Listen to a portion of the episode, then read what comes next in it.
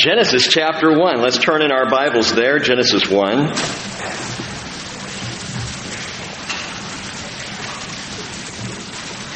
John chapter 5 verse 46. Jesus said, if you believed Moses, you would believe me, for he wrote about me.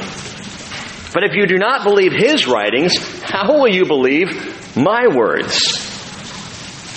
On the other hand, if you trust Jesus, then you know who wrote down Genesis.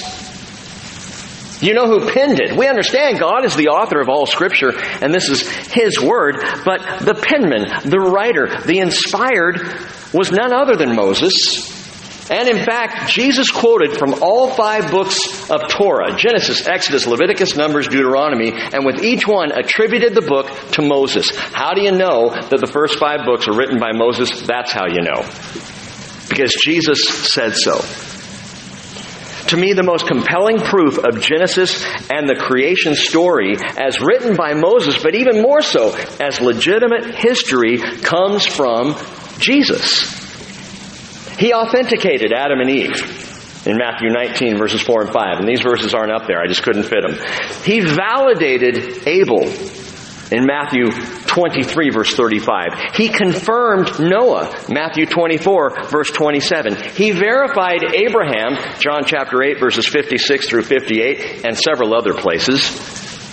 Throughout the Hebrew scriptures, you know something's legitimate if Jesus quotes from it, or if Jesus declares it. How in the world can you believe that Jonah was three days and three nights in the belly of a whale? Come on, that's a crazy story. Jesus believed it. And so I do.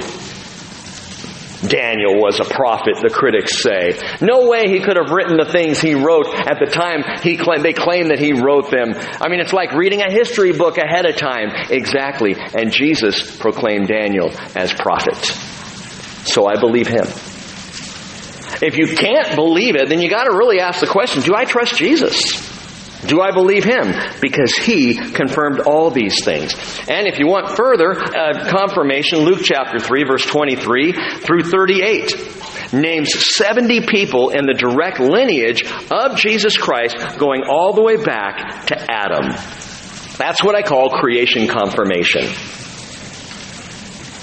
And if you believe Jesus, then you must believe in the beginning God created the heavens and the earth. And the earth was formless and void, and darkness was over the surface of the deep, and the Spirit of God was moving over the surface of the waters. Genesis 1, verses 1 and 2. So, what happened?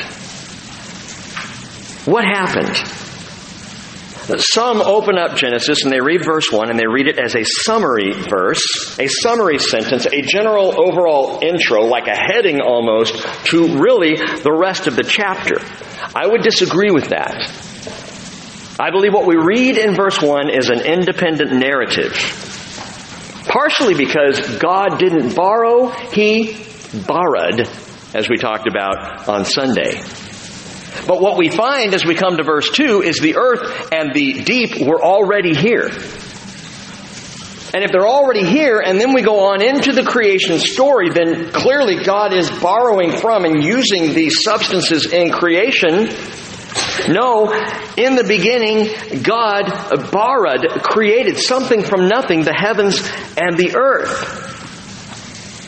Now the trouble is that God created he, he did this marvelous thing, but in verse 2 they're described as formless and void, which in the Hebrew is tohu va bohu, which is not some kind of, you know, Asian health diet.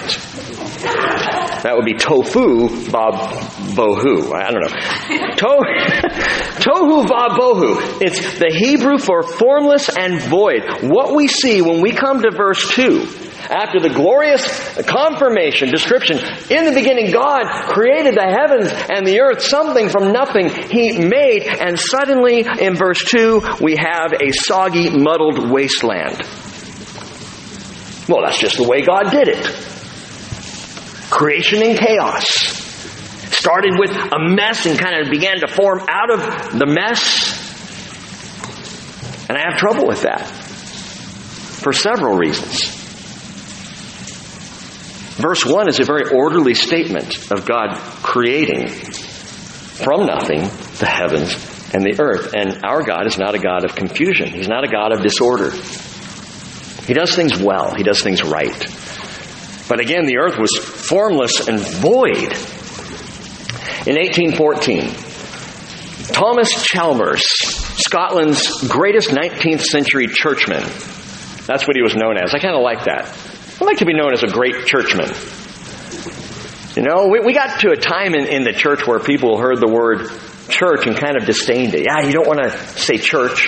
You don't want church in the title of your gathering of your little group. You got to You don't want to be called a churchman. That sounds all stuffy and uptight. I don't know. I think it's kind of a good thing. Being a churchman, churchwoman. So this Thomas Chalmers comes along and popularizes in 1814 what you may have heard, gap theory. Gap theory. And what gap theory proclaims is there's a span between verse 1 and verse 2. Now, depending on what your take is, some see this as a creation compromise. That is, creationists compromising with modern scientists, modern as in, in the 1800s. That things were happening. And geologists, most geologists at the time, were believers, were Christians. But geological science began to look at least as though perhaps we had things older than 6,000 years. And if you run the biblical genealogy, as I have done, you recognize, wow, we're, we're looking at about a 6,000 year old earth.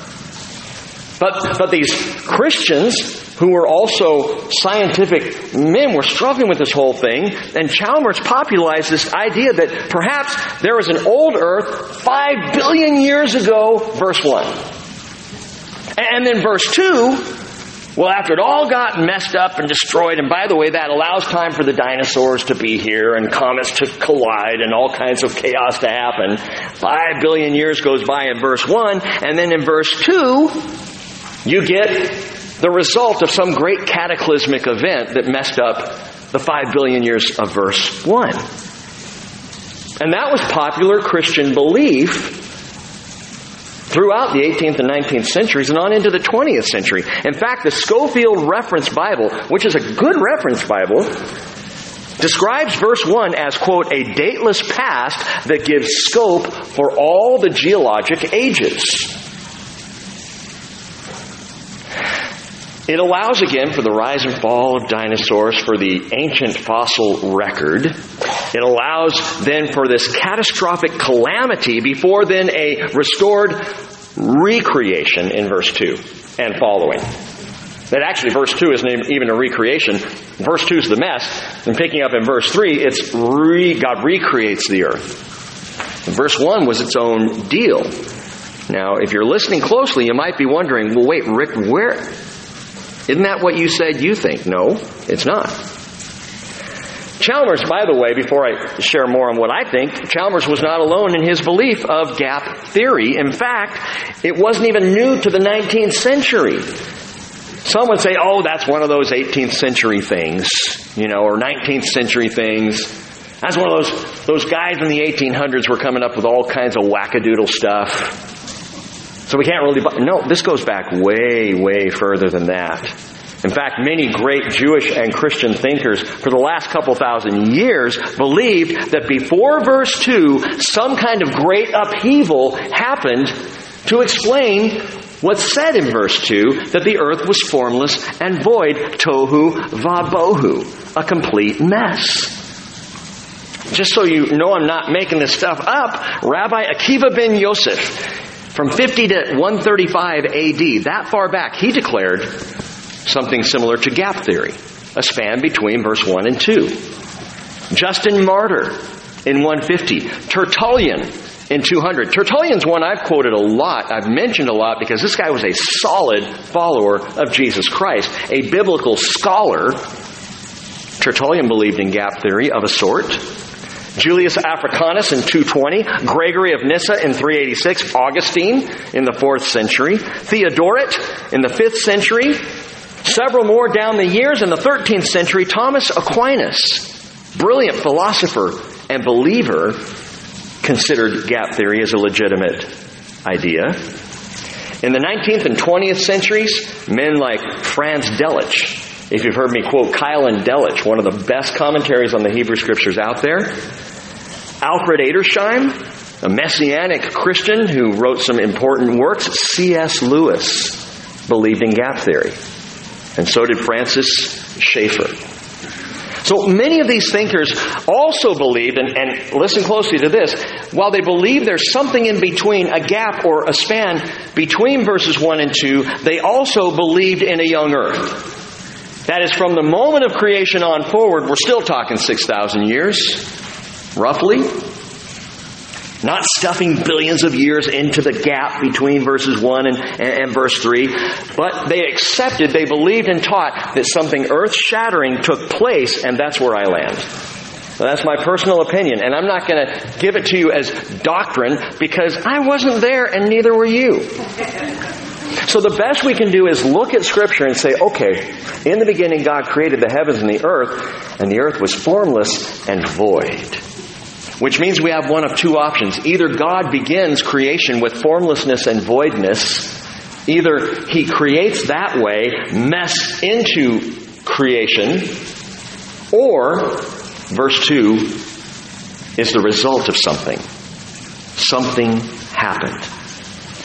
I don't personally see a need to appease evolutionary theory, but I do believe there's a need to be biblical.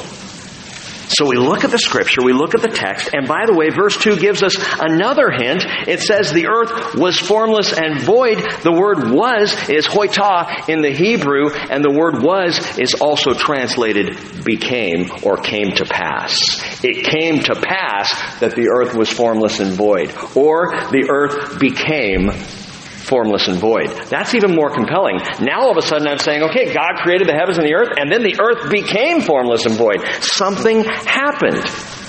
Further evidence in Isaiah chapter 45, and you can turn there or just listen.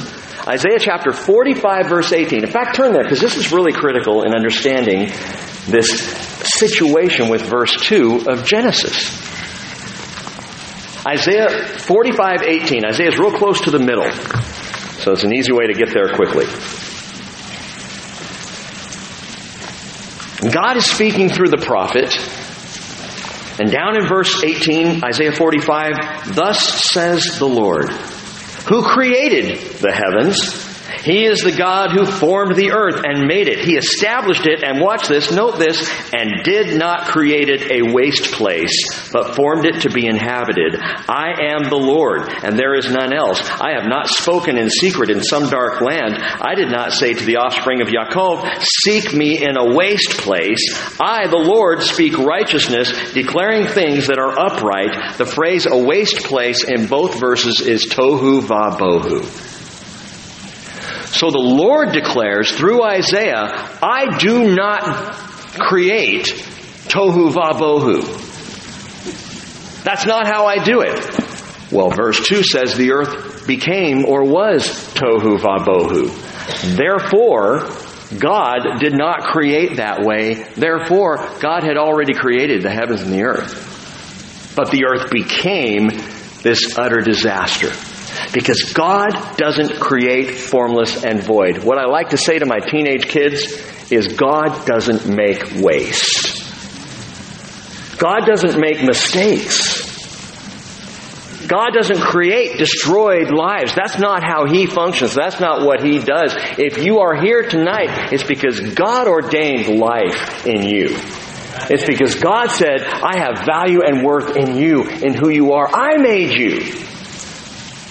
So I used to tell teenagers in my youth group years and years and five billion years ago.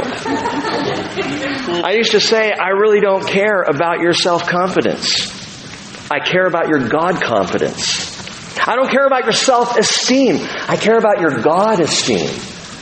Because if I'm banking everything on my self esteem and I'm having a bad day with lots of pimples on my face, where does my esteem go? But if my God esteem How does God esteem me? What does God think of me?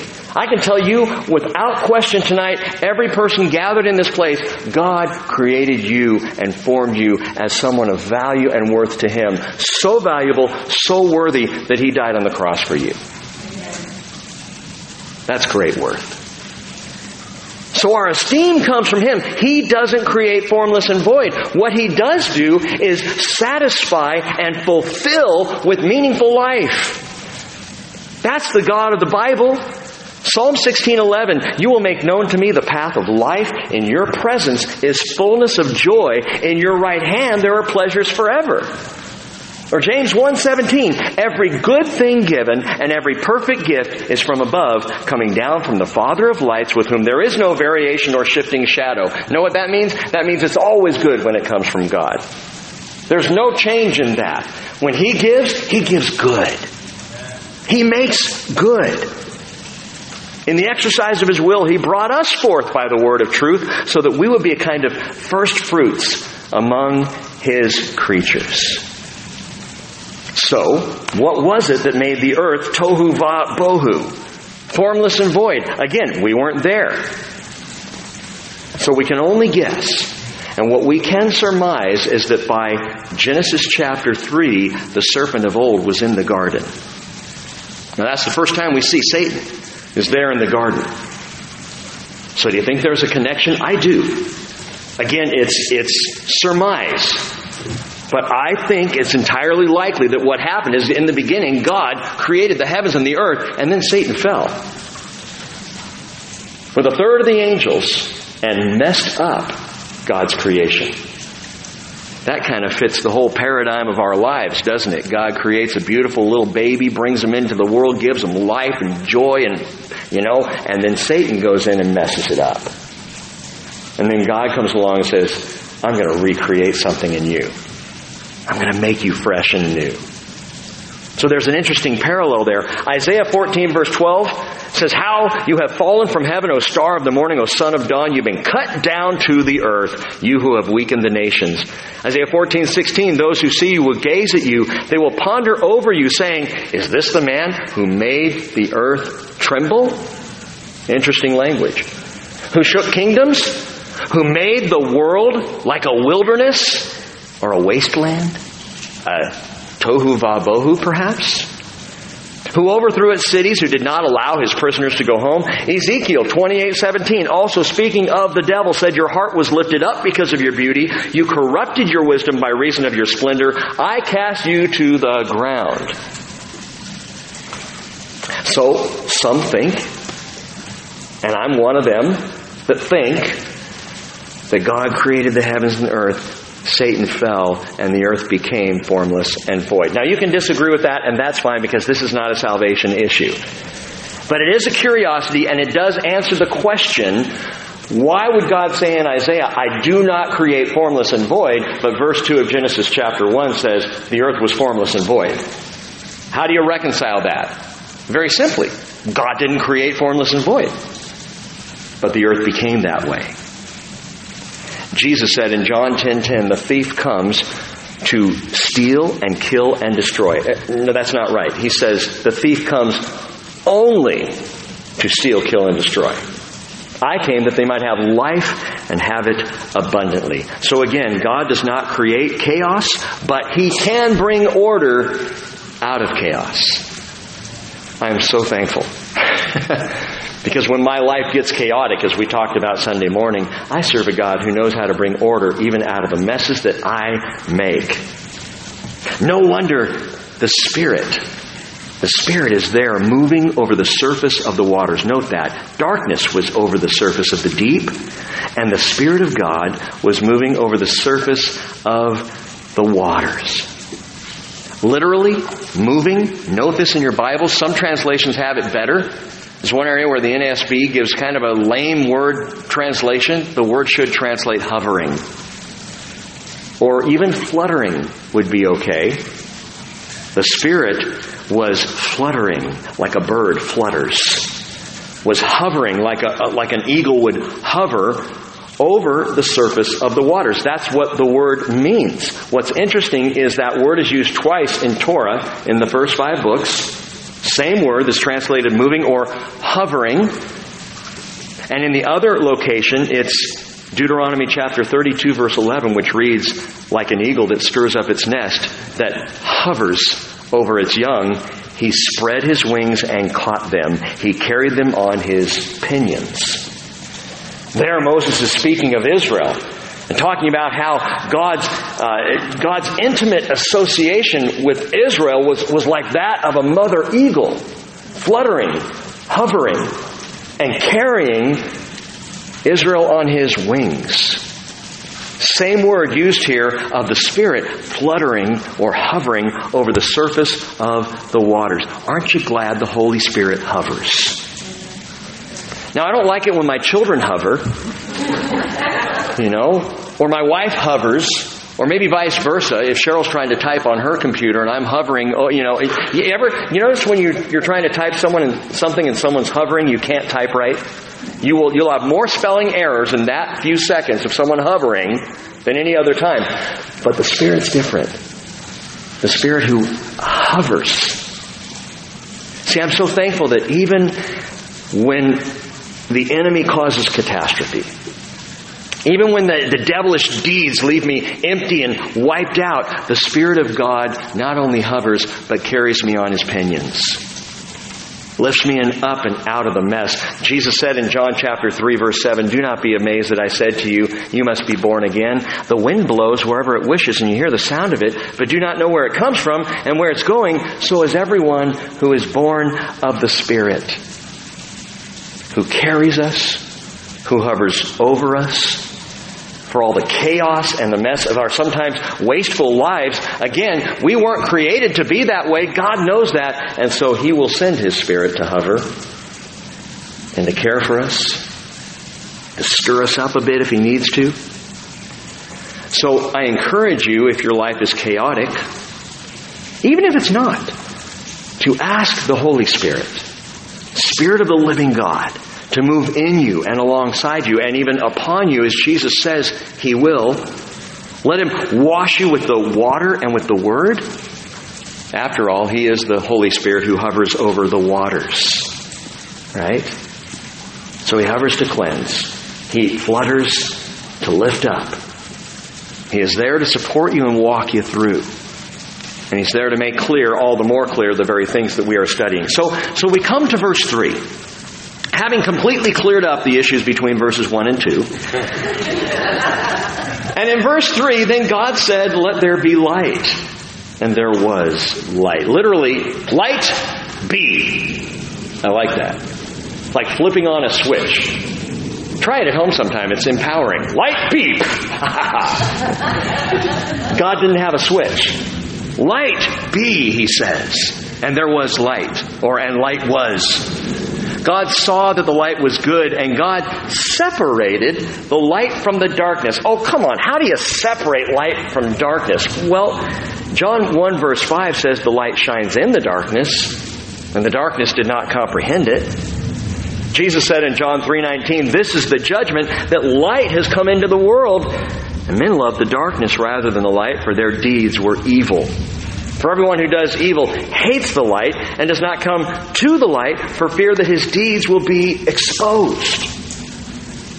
John said in 1 John 1 5, this is the message we've heard from him and announced to you, that God is light, and in him there is no darkness at all. So for God to say light be, he's just, he's just emanating now, right? Tapping into who he is, he is light. And he's bringing light onto the scene, and the created light that we see is a teachable reality of the light we do not see. Meaning? Meaning the perfection and the illumination of God. It's a great picture for us. Light versus dark and how the light clarifies things, shows us things, makes things very clear. As opposed to, you know, that time of evening, the dusky time, before it's even dark. And obviously darkness is no good, but that time when you're driving along. So the reason I got glasses again Honestly, I first started thinking about it because driving down the road at dusk was getting dangerous. Things were vague. You know, road signs. What does that say? Oh, stop! Darkness and dusk and things that are unclear. But God is light. God's not a game player. God is clarity and, and assurance. He makes things visible and tangible and understandable. He's a revealer of the truth.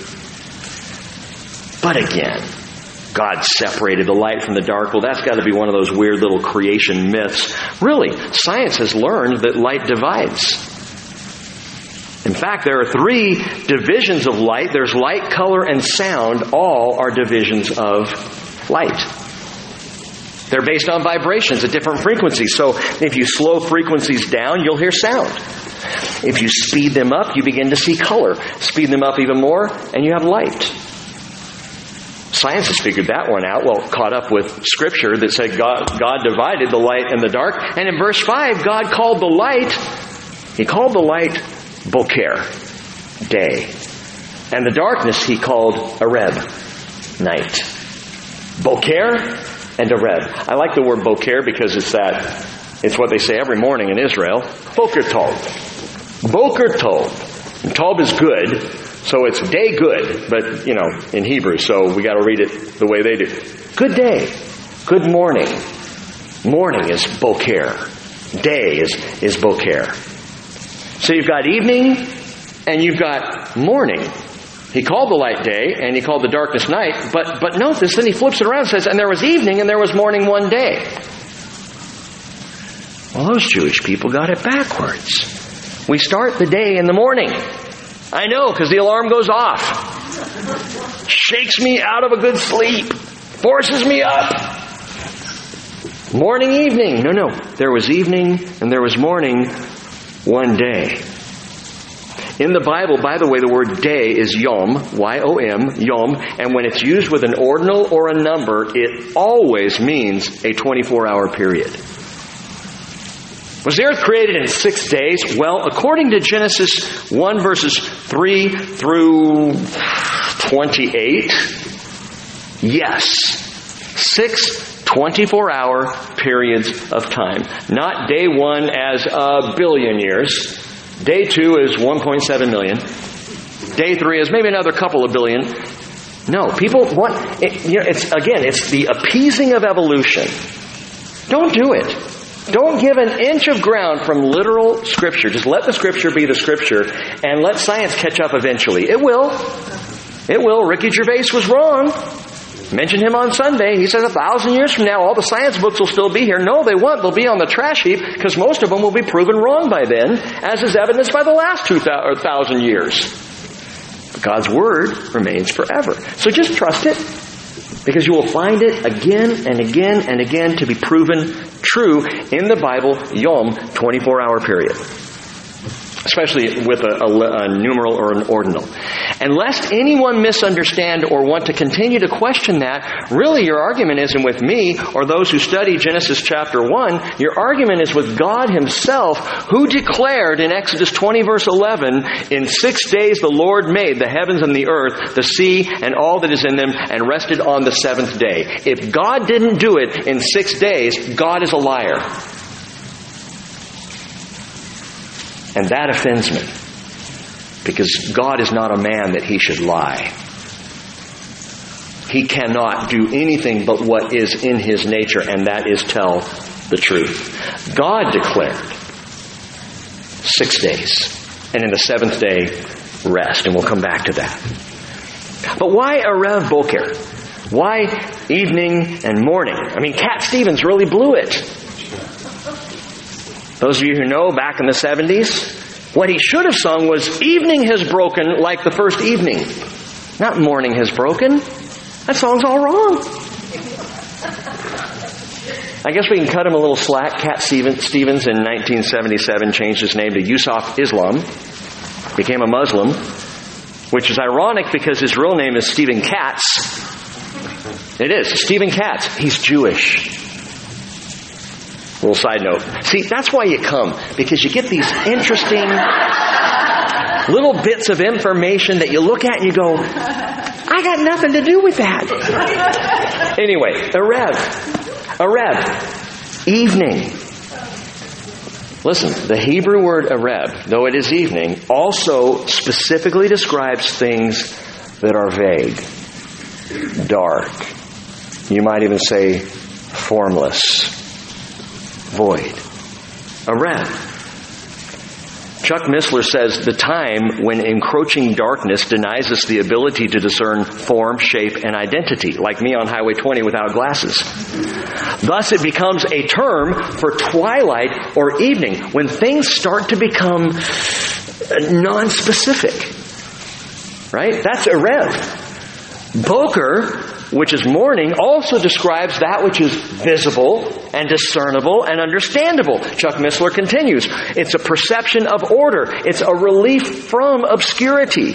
It thus is associated with being able to begin to discern forms, shapes, and distinct identities, breaking forth of light, revealing, hence denotatively, dawn and morning.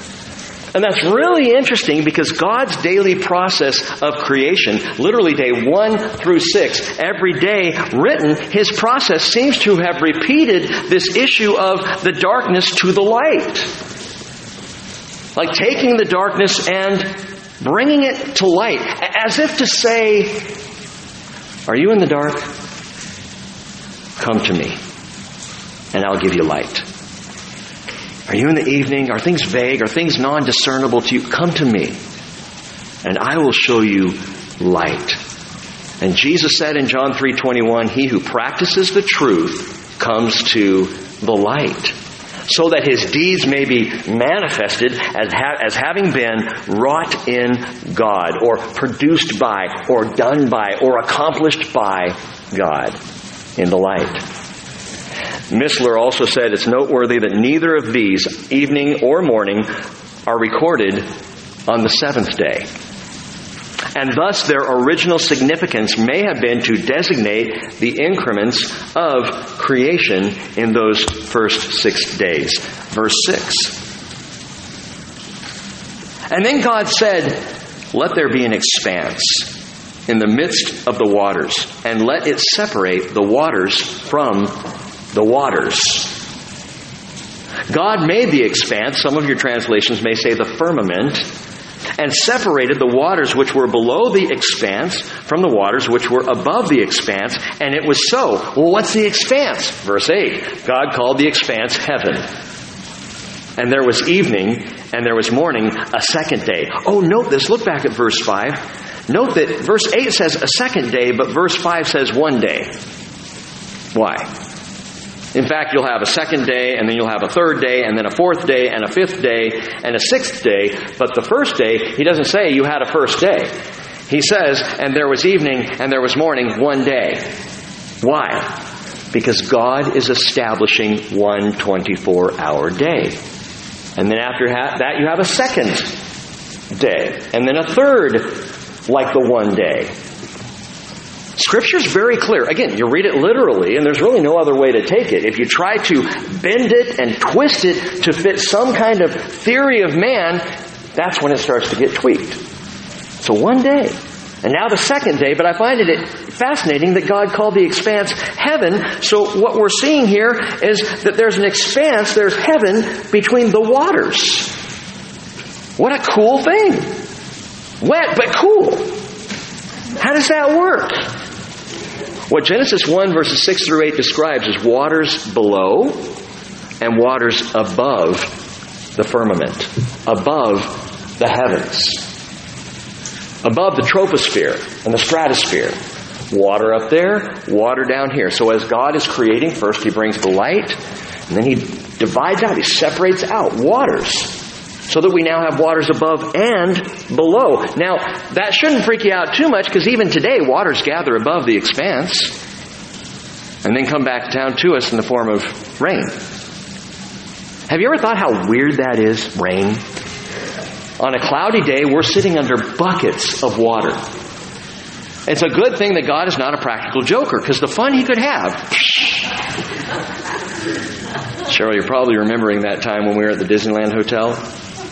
Yeah, I don't know if I should even tell that story. You guys will think so poorly of me. I've grown out of this. We were up on the, what was it, the 25th floor. We were way up high of the Disneyland Hotel. And I'm, I'm standing, now this, I was young. We, we didn't have kids yet, so I didn't have any responsibility except to Cheryl, and she was cool. So I'm looking down and way, way down, and the entrance literally was straight down below. And We could see people coming and going. And I thought, I wonder. So I had a big, big cup. And I just filled it up with water to the top. And went out on the balcony and looked, and, and I saw these people coming out, and I thought, well, there's no way I can time this. So I just went, pour. I kid you not. I mean, it was perfect.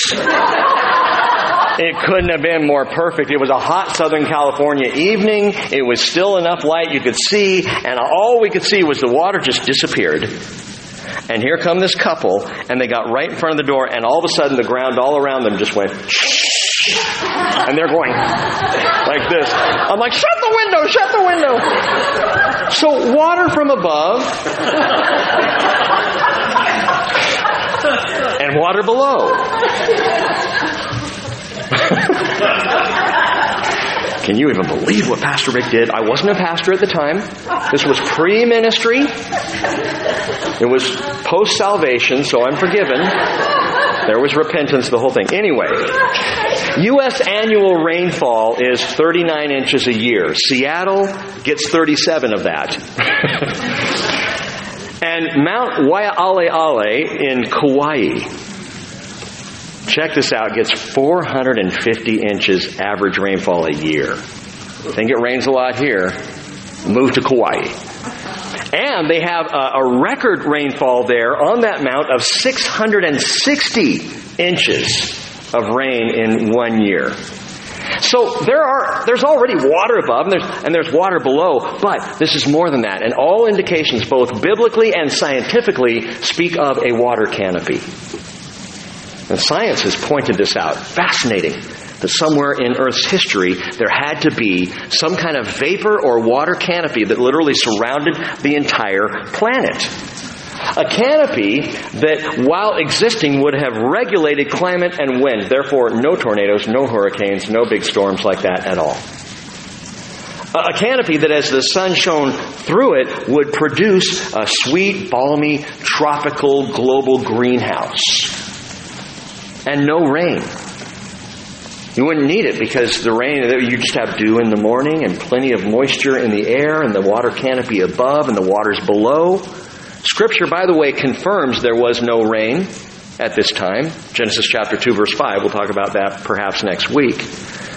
Cosmic radiation would be drastically reduced. I mean, that water canopy would like be like a big bottle of sunblock 95 for the whole earth. Animal and human health and longevity would have been affected by this. By the way, all aging has to do with cosmic radiation. So if you're feeling a little old tonight, it's because the sun's doing its work on you. It burns, and it's not just sunburns. You can wear hats and you can put on sunblock, but coming out of the sun are these atomic, subatomic leptons called neutrinos. Little science for you. And these neutrinos, they emit from the sun and they literally come down to Earth, and it doesn't matter where you are on the Earth because they go straight through the Earth and they affect life on the other side of the Earth, even in the night. And what these neutrinos do is they cause the aging process, they cause decay, they bring about cellular mutation, and you can't get away from them. Ultimately, they bring about death. So much for dermatology. Genesis chapter 6 verse 3, then the Lord said, My spirit shall not strive with man forever because he is also flesh. Nevertheless, his days shall be 120 years. And that's a fascinating verse because it was 120 years later that the flood came. But it's also a fascinating verse because after the flood, man ceased to live much longer than 120 years. God said, That's it. No more longevity. People in the antediluvian, that is the pre flood era, according to Scripture, lived eight, nine hundred years. Long time. But after the flood, we see, biblically speaking, life declines rapidly. Abraham lived 180, 186 years? 180 years, somewhere around there. But most human life after that, if you live 120 years, wow, somehow you're avoiding neutrinos, I guess. Could it be the flood also was the result of God just poking a hole in the water canopy and saying, that's it? Because the Bible tells us in Genesis chapter 7 verse 11, in the 600th year of Noah's life, in the second month, on the 17th day of the month, that's significant. I'll tell you why when we get to Genesis 7. On the same day, all the fountains of the great deep burst open and the floodgates of the sky were opened. If you've ever heard the word deluge, this world has never known a deluge like it knew in the flood. Because it wasn't just water from above, it was water from below, and both were meeting in the middle a massive, massive outpouring of water. But the water canopy explains some remarkable discoveries that you don't know what science doesn't know what to do with otherwise, other than this vapor canopy, other than a, a greenhouse earth, fossils of tropical life and vegetation in places discovered like Antarctica or the Arctic Circle. How could that ever have been tropic? Well, not in the world the way it is now. Woolly mammoths discovered carcasses frozen in Siberia with tropical plants in the digestive tract. How did that get there? How did the woolly, I mean, the woolly mammoth, we understand, he's woolly, it's cold, we get that, but how, tropical food? Hmm. Charcoal deposits of forests once existing at the South Pole and discovered below 200 feet of ice. How do you explain these things, water canopy? Scripture already has explained to us that God separated the waters above the firmament and below the firmament. Verse 9. And then God said, Let the waters below the heavens be gathered in one place, and let the dry land appear. And it was so. And you know what they say about the continents, right? It looks as though the continents were all together at one time that they actually kind of pieced together like a jigsaw puzzle? Well, that absolutely fits. If all the waters are gathered into one place, that means dry land would appear, and so that would be in one place at one time, and it was so. God called the dry land earth, and the gathering of the waters he called seas. And God saw that it was good. And then God said, Let the earth sprout vegetation, plants yielding seed and fruit trees on the earth, bearing fruit after their kind, with seed in them. And it was so. And the earth brought forth vegetation, plants yielding seed after their kind, and trees bearing fruit with seed in them after their kind. And God saw that it was good, and there was evening, and there was morning, a third day. I love the architecture of creation. God knew what he was doing. Paul, you think about your architectural work and, and in, in designing this building. How we talked about, you know, first thing Paul asked was, what do you want? And I said, a bigger barn. And he did it. And we began to discuss things and needs and issues. And, so this building was, was formed with a lot of thinking in mind, uh, looking ahead, what, what would be the things that are most necessary and we would need as a fellowship. So the house was built before the kids moved in. That's what happens with creation. Note that the first three days of creation parallel the second three days of creation. And I mean day for day. Day one parallels day four, day two parallels day five, day three parallels day six. In that, day one prepared a home for that which God created in day four. And day two prepares a home for that which God created in day five. And day three made a home for that which God created in day six. There's utter uniformity and perfect order in the creation of God. Day one, what did God do? He made a home for the sun, moon, and stars. Day two, He made a home for fish and birds. And day three, He made a home for land animals and man. By the way, on the third day, we see the first fruit trees created, which is interesting to me. Why is that? First fruits on the third day. First fruits on the third day, remembered by the feast of first fruits, Reshith, same word as in the beginning, Bereshith. the Feast of First Fruits that was on the third day following Passover, and it's finally and ultimately re- fulfilled in Christ's resurrection. And Paul said in 1 Corinthians 15 20, Christ has been raised from the dead, the first fruits of those who are asleep. So in creation, on the third day, we have first fruits. In verse 14, and then God said, Let there be lights in the expanse of the heavens to separate the day from the night, and let them be for signs and for seasons and for days and for years. Let them be for lights in the expanse of the heavens to give light on the earth. And it was so. And God made the two great lights, the greater light to govern the day, that'd be the sun, and the lesser light to govern the night, the moon. He made the stars also. God placed them in the expanse of the heavens to give light on the earth and to govern the day and the night and to separate the light from the darkness. And God saw that it was good. He had already separated light from dark, but now He places the sun, moon, and stars. And He sets the lights up so that there would be light for this planet. And there was evening and there was morning, a fourth day. What does it mean that he gave lights for signs and seasons and days and years, verse 14? The word seasons, and we've talked about this actually in a prophecy update. It was a while ago, maybe a year, two years ago perhaps. Yeah, I think it was two years ago. We talked about seasons as Moedim. Moedim in the Hebrew is translated appointed times or seasons. The same word is used throughout Leviticus 23 to describe all seven of the feasts of Israel that they are the Moedim. So let the lights that govern the sky, sun, moon, and stars, let them be for, for seasons, for Moedim. And there would later be feast purposes, that, that the feast of the new moon. And the feast would be governed by the, the timetable that God set up in the sky. As everything is flowing and, and moving in the skies above, God set that up and said, let them be for appointed times. So you know when the new moon festival is going to come, so that you know when it's time for Yom Teruah. By the way, the last Sunday of this month, we're going to do a Yom Teruah service again, a Feast of Trumpets. We'll have worship. We'll talk about the Feast of Trumpets. We'll go outside and make a big noise. And then we'll come in and have dessert, because that's how we do things at the bridge. Seasons, Moedim.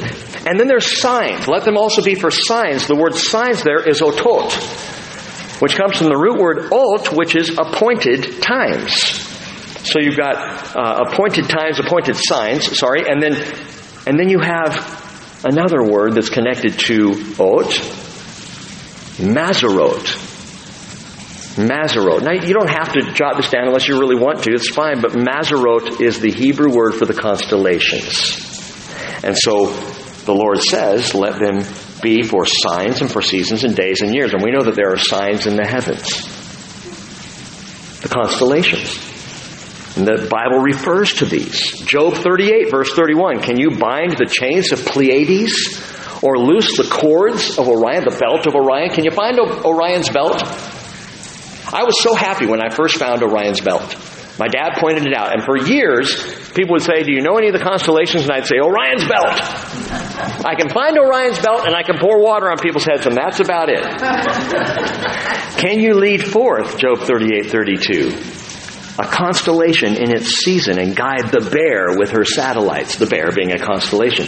So the Bible recognizes these constellations and this explains these seasons and signs, signs in the heavens. This explains why on the floor in beautiful mosaic tile of an ancient second century synagogue in the ruins of a town called Sepphoris in the lower Galilee, there is a Hebrew zodiac that's in the floor, showing the, the Hebrew Mazarot. What are you, where are you going with this, Rick? Listen, the signs and seasons are there for the feasts and for recognition of things. They are not there for soothsaying. They are not there for fortune telling. God is absolutely opposed to that. In fact, if truth be told, and we said this on Sunday, that the real reason for the signs and the seasons is to direct our attention Godward. See, you and I, James Taylor once sang, can be wise guys too. It was the Magi who were looking at the heavens. They were reading the Mazarot. And they were saying, things are lining up in such a way that there's a king coming. And they made their way to Bethlehem. Matthew chapter 2 verse 1. Now after Jesus was born in Bethlehem of Judea in the king of days of Herod the king, Magi from the east arrived in Jerusalem saying, Where is he who has been born, king of the Jews? We saw his star in the east and have come to worship him. That star was a signpost that led the Magi to Jesus. Interesting. They read the signs and they came. Note this, they came. Don't miss this. They came to worship. They read the signs and they came to worship God. Which is why there are signs in the heavens. Psalm 19 verse 1, the heavens are telling of the glory of God and their expanse is declaring the work of his hands. Why the vast universe? Why all of this? What a scientist might call wasted space. It's not wasted space. It is to the glory of God. And so we worship. And by the way, it's not the Moedim and it's not the Mazarot into which we put our hope. It's the Messiah. It's Jesus. And even old Balaam, that stinky old seer, Numbers chapter 24 verse 17 said, I see him, I see him, but not now.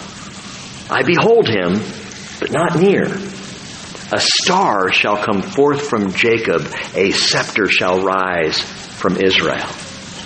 Early prophecy of the rising of Jesus Christ. Verse 20. Then God said, Let the waters teem with swarms of living creatures, and let birds fly above the earth in the open expanse of the heavens.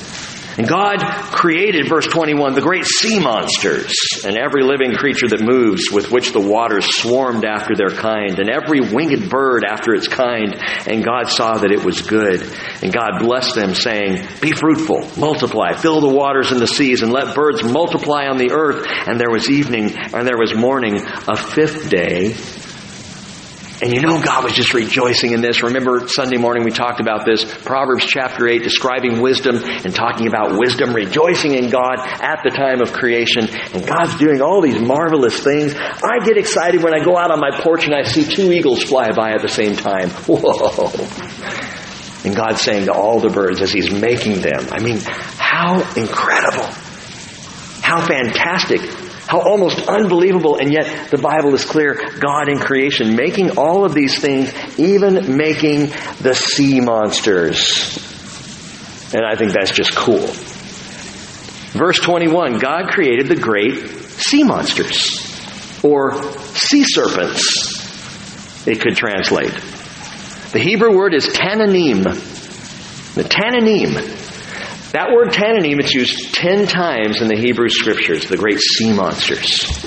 Psalm 74:13 says, "You divided the sea by your strength. You broke the heads of the sea monsters in the waters. You crushed the heads of Leviathan. You gave him as food for the creatures of the wilderness." And the rabbis believe that the Tananim speaks also of Leviathan. That those two Hebrew words, Leviathan and Tananim, are synonymous, and both speak of the great sea monsters.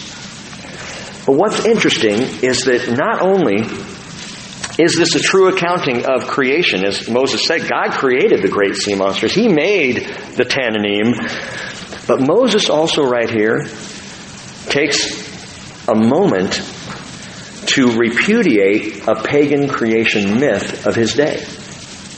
The pagan creation myth is about a battle that resulted in the creation of the earth. It's a Babylonian myth between the gods Marduk and Tiamat.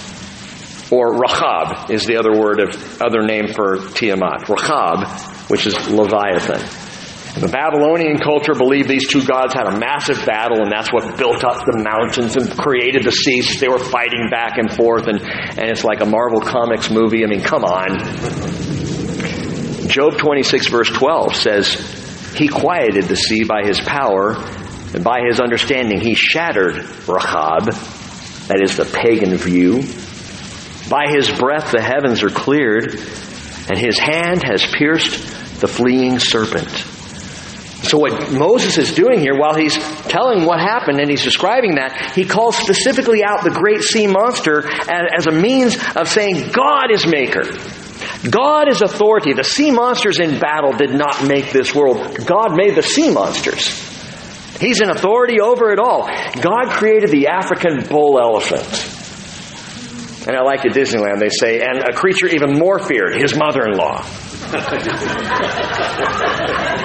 and God created the great blue whale, on which eight elephants could stand on its back. It's so huge. And God created the Tananim. And Psalm 148, verse 7 says, Praise the Lord from the earth, sea monsters, and all deeps. Praise the Lord. By the way, in Job's description of this. Listen again. Job says he quieted the sea with his power. Well, who did that? With a word, Jesus said, Hush, and the sea became still. Job said, You gave him as food for the creatures of the wilderness. You crushed the heads of Leviathan. He says, Wait a minute, I'm wrong verse. He says, His hand was pierced or has pierced the fleeing serpent, and it reminds me of Jesus, who by his pierced hands crushed the fleeing serpent. Jesus indicated here even, even over and above the great sea monsters. Well, day six, the sixth day, and we are moving like lightning here. Verse 24. Then God said, let the earth bring forth living creatures after their kind, cattle and creeping things and beasts of the earth after their kind, and it was so. And God made the beasts of the earth after their kind, and the cattle after their kind, and everything that creeps on the ground after its kind. And God saw that it was good. Now note this. The creation of these living creatures deals a death blow to an idea called theistic evolution.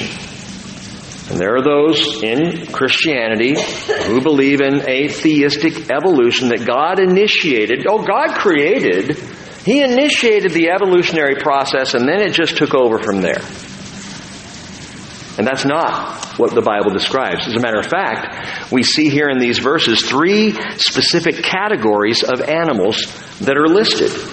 Note this. We see beasts, which are wild animals of all kinds.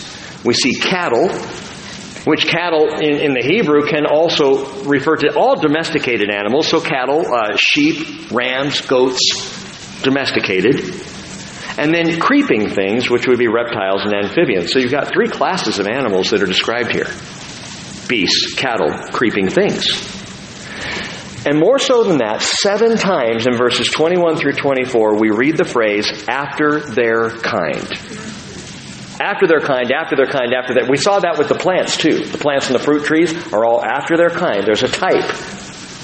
And there's a strata. And with the animals, we see seven times here that the animals are after their, or literally, the phrase is after its kind. So the cattle after its kind, and the beasts after its kind, and the creeping things after its kind. And this shows amazing scientific understanding from the most ancient of times. That Moses would have this kind of clarity and, and that is that there are changes within species after their kind, but never across species. The cattle are never after the kind of the creeping things. And the creeping things are never after the kind of the beast. They're all within their phylum. The animal phylum, which is a direct lineage within a group. While there are horse flies, you don't get a horse from a fly. You don't get a horse from a cow.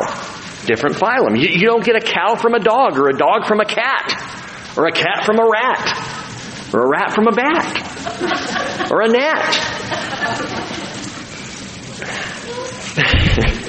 Someone's sitting there going, okay, more rhymes, more rhymes. There's got to be more. And there's not a shred of crossover evidence. See, here's the thing. In the entire fossil record, there is not a single shred of crossover between species.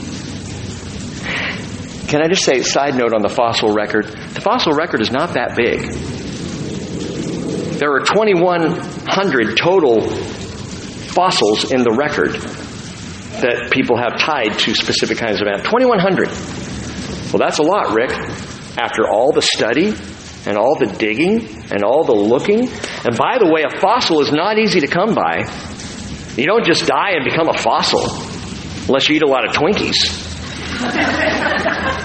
That, it just doesn't happen that easily. The circumstances have to be correct to actually form and fossilize something, which is why people say, well, there's no evidence of, of, of human remains with dinosaurs. Well, there's barely any evidence of dinosaurs, and, and there is evidence of dinosaurs, and I believe dinosaurs existed, and I believe there were huge lizards, and, and we can get into all that, especially when we talk about the flood.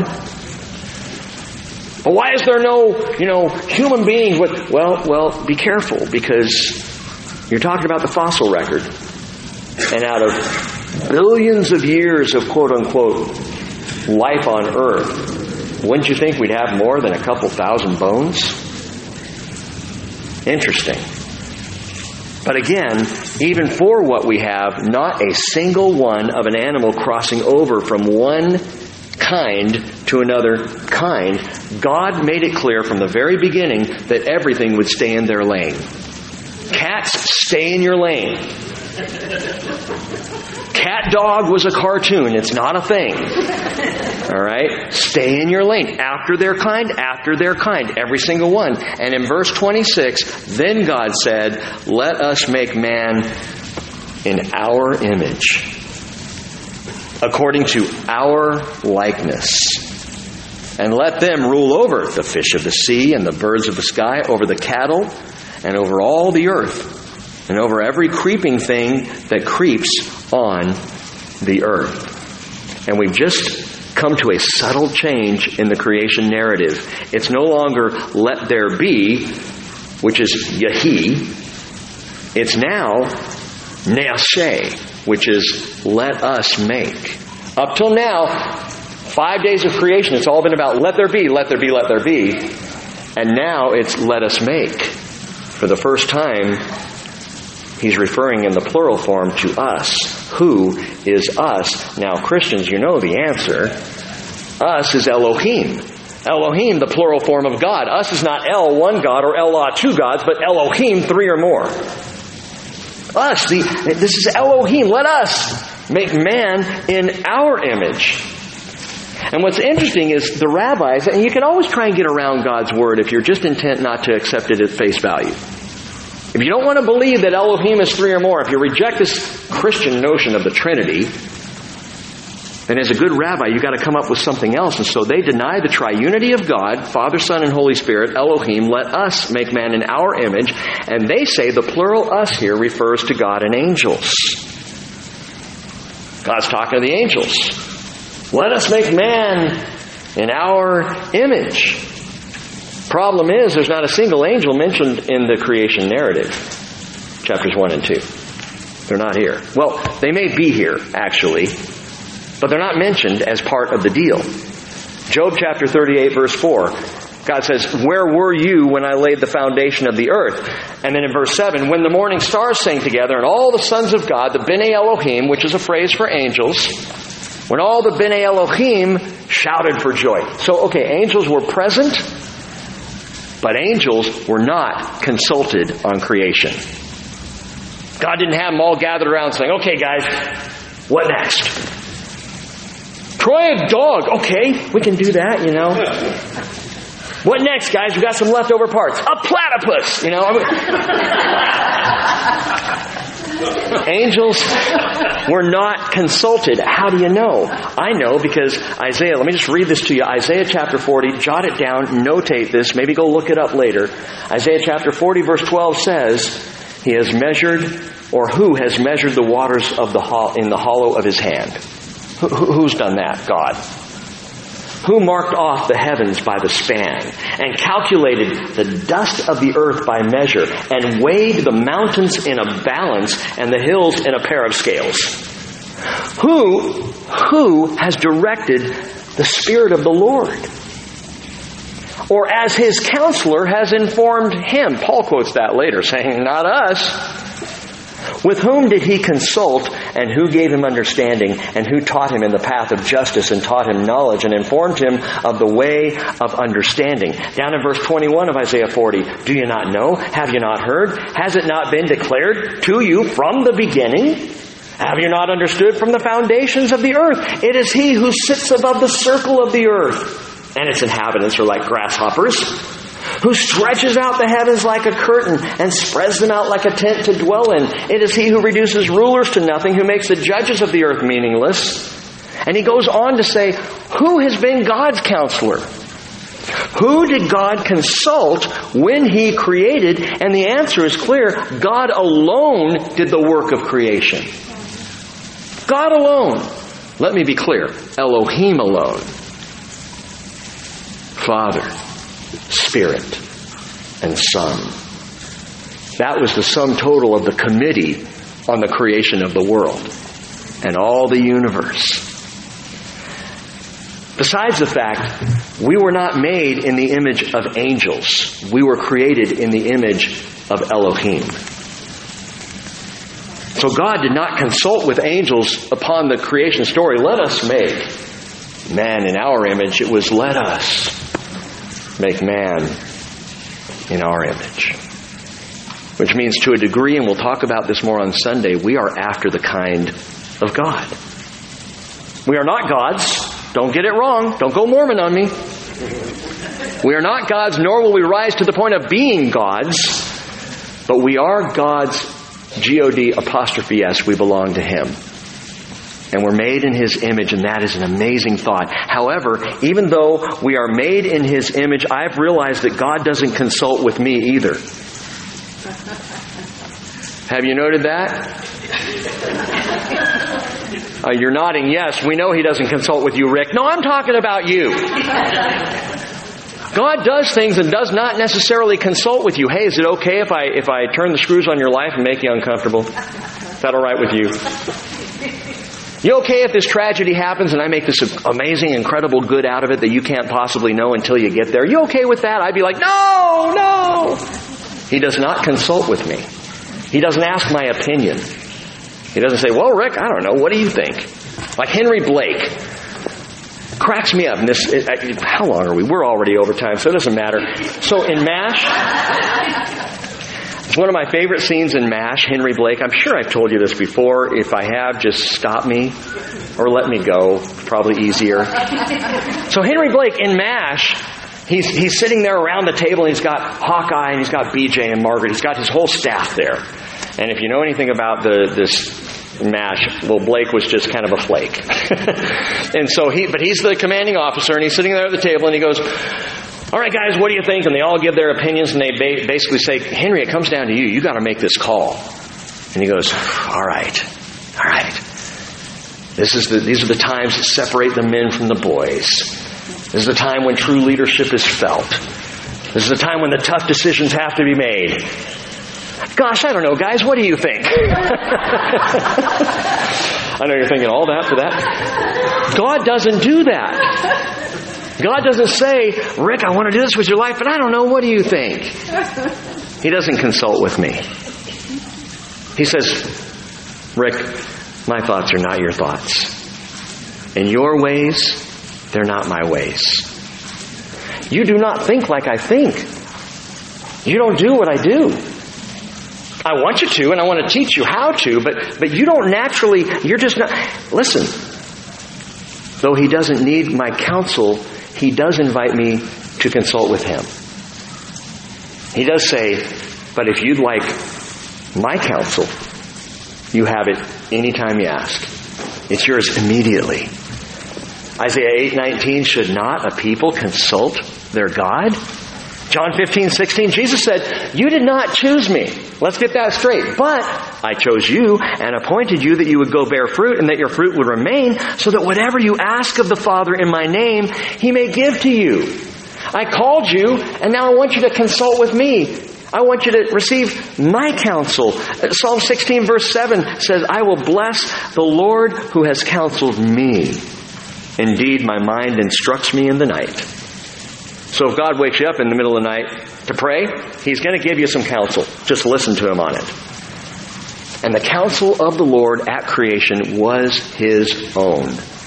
The us, the let us, was Father, Son, and Holy Spirit, as Deuteronomy 6 4 declares, Hear, O Israel, the Lord is our Elohim, the Lord is Echad, the Lord is one. And the word is a plurality of oneness. Verse 27. God created man in his own image. In the image of God, he created him. Male and female, he created them. God blessed them. God said to them, Be fruitful and multiply and fill the earth and subdue it and rule over the fish of the sea and the birds of the sky and every living thing that moves on the earth. And then God said, Behold, I've given you every plant yielding seed that is on the surface of the earth and every tree which has fruit yielding seed. It shall be food for you. And to every beast of the earth, and every bird of the sky, and everything that moves on the earth which has life, I have given every green plant for food, and it was so. Vegetarians. there were no meat eaters at creation along with the beauty of the water canopy that kept things fresh in the greenhouse and kept the harmful rays of the sun, the food was fruits and veggies, baby. It was all vegetarian, and I'm sure that Adam and Eve had a VW bus with a peace sign on the back of it. God saw all that He had made, and behold, it was very good. And there was evening, and there was morning, the sixth day. And there is so much in those verses. We're going to come back on Sunday and spend some time talking about man, Adam. Adam used for man generically here, though it would be also the name of the first man, but God created man in his image. Male and female, he created them. We're going to talk about those implications some more on Sunday as well. But I need to finish out the narrative. So hang with me a couple more minutes. Let's finish the Bereshit in the beginning with chapter 2, verse 1. And thus, the heavens and the earth were completed, and all their hosts. By the seventh day, God completed his work which he had done, and he rested on the seventh day from all his work which he had done. And God blessed the seventh day and sanctified it, because in it he rested from all his work which God had created and made. And the Hebrew word for rest is, any guesses? Shabbat, Sabbath. On the seventh day, God took a Sabbath. He enjoyed Sabbath rest. In Exodus chapter 20, verse 8, giving the Ten Commandments right smack dab in the middle, God says, Remember Shabbat. Remember the Sabbath day. Keep it holy. Verse 11 of Exodus 20, For in six days the Lord made the heavens and the earth, and the sea and all that is in them, and rested on the seventh day. Again, God declaring six 24 hour days and a seventh day of Shabbat. Therefore the Lord blessed the Sabbath day and made it holy. Now stay with me just a moment longer here. Kidner says in his commentary, God's finished task is sealed in the words, He rested. I love that. And Kidner says, listen, it's the rest of achievement, not of inactivity, for he nurtures what he creates. God rested on the Sabbath day, which doesn't mean he just snoozed all day long. It was a rest of accomplishment. Do you know how that feels? You have a big project, you have some big issue, you have something you've been working on for a long time. I'll tell you what, when Christopher comes home, we are going to have a day of rest. We're not going to sit around and snooze and be like, oh, that was so hard. We're going to be like, yes. There will be a sense of, of accomplishment that God did what He set out to do. That there's rest in this. And that's, that's truly what's behind Shabbat. It is the rest of accomplishment. Because God finished creating and He rested, but that doesn't mean He went to sleep.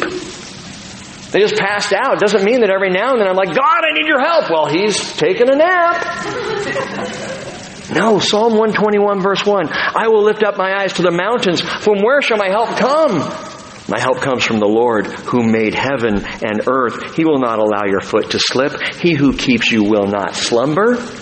Behold, he who keeps Israel will neither slumber nor sleep. And remember, it is his spirit who hovers, who carries on his pinions, who is actively engaged in our lives, though he rested. You know what? God invites His people to join Him in the rest of achievement. What I'm calling this evening the rest of creation, it's not about the rest of creation, get it over with. It's the rest of the accomplishment of creation. What does that mean? The rest of accomplishment. I'll read this to you. Well, go ahead and turn, turn over to Hebrews 4. We'll finish out there. Hebrews chapter 4. That Shabbat, that rest, and, and so many, countless people misunderstand this.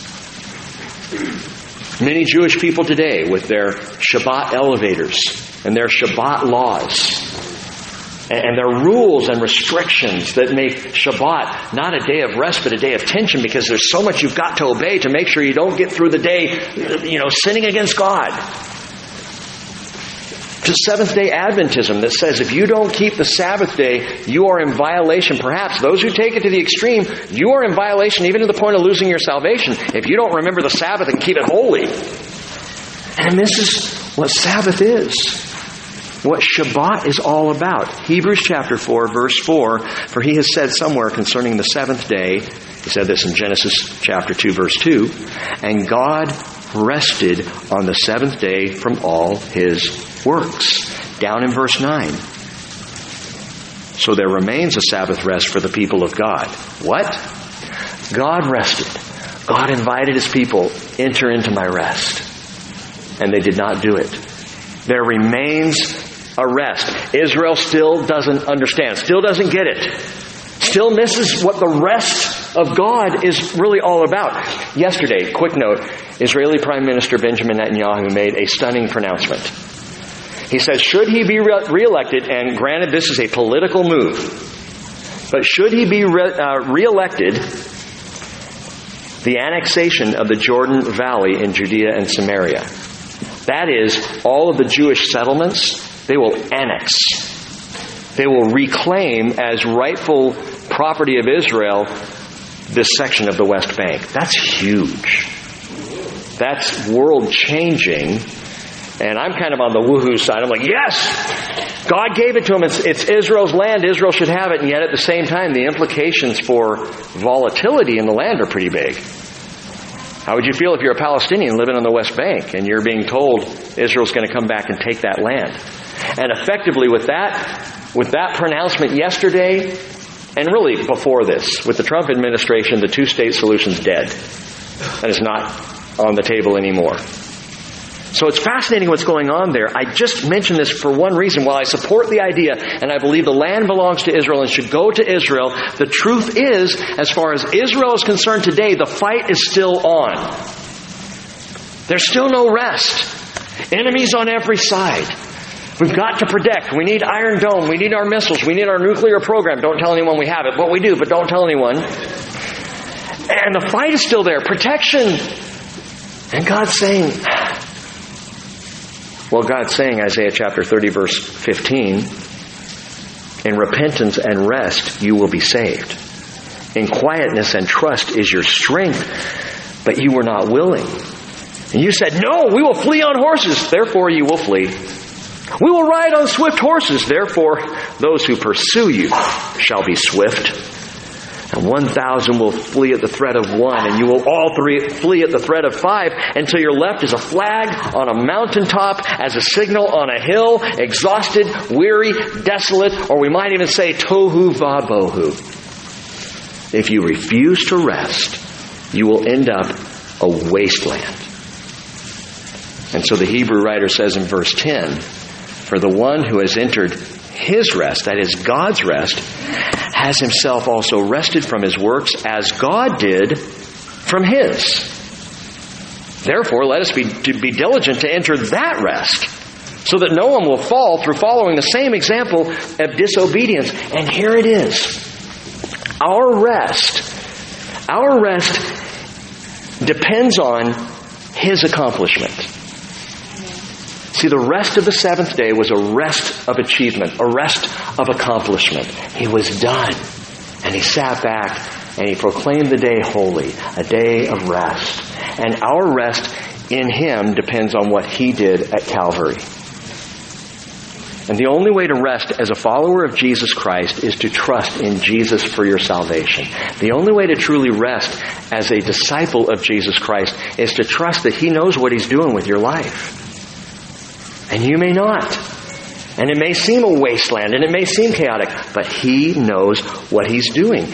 Our rest and the rest that we're called to, it's not a sluggish lethargy. It's not nap time for the saints.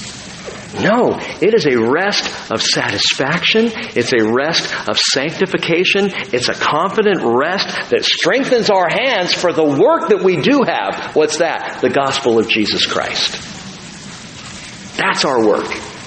But it's a work that we can rest in because, well, Matthew 12, 8 says Jesus is the Lord of the Sabbath. Father, we join you tonight asking that you teach us how to rest in your accomplishments, how to enter into your rest. The Hebrew pastor was getting at.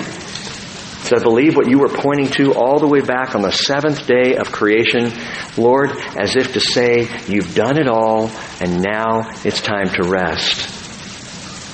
Well, Lord Jesus, you've done it all. There is nothing I can do to add to my salvation, Lord. There's nothing I can do to take away from it. Should I trust in you? And so I pray, Holy Spirit of the living God, even now, would you hover over us in this place? Would you flutter, as it were, over our hearts? And bring us tonight. We may not be able to fix tomorrow or the day after that or the next week, but would you bring us tonight to a place of sweet rest? Would you increase our faith, Lord, that we might know you've done all things and you have done all things well? Oh, we glorify you for the creation of the earth.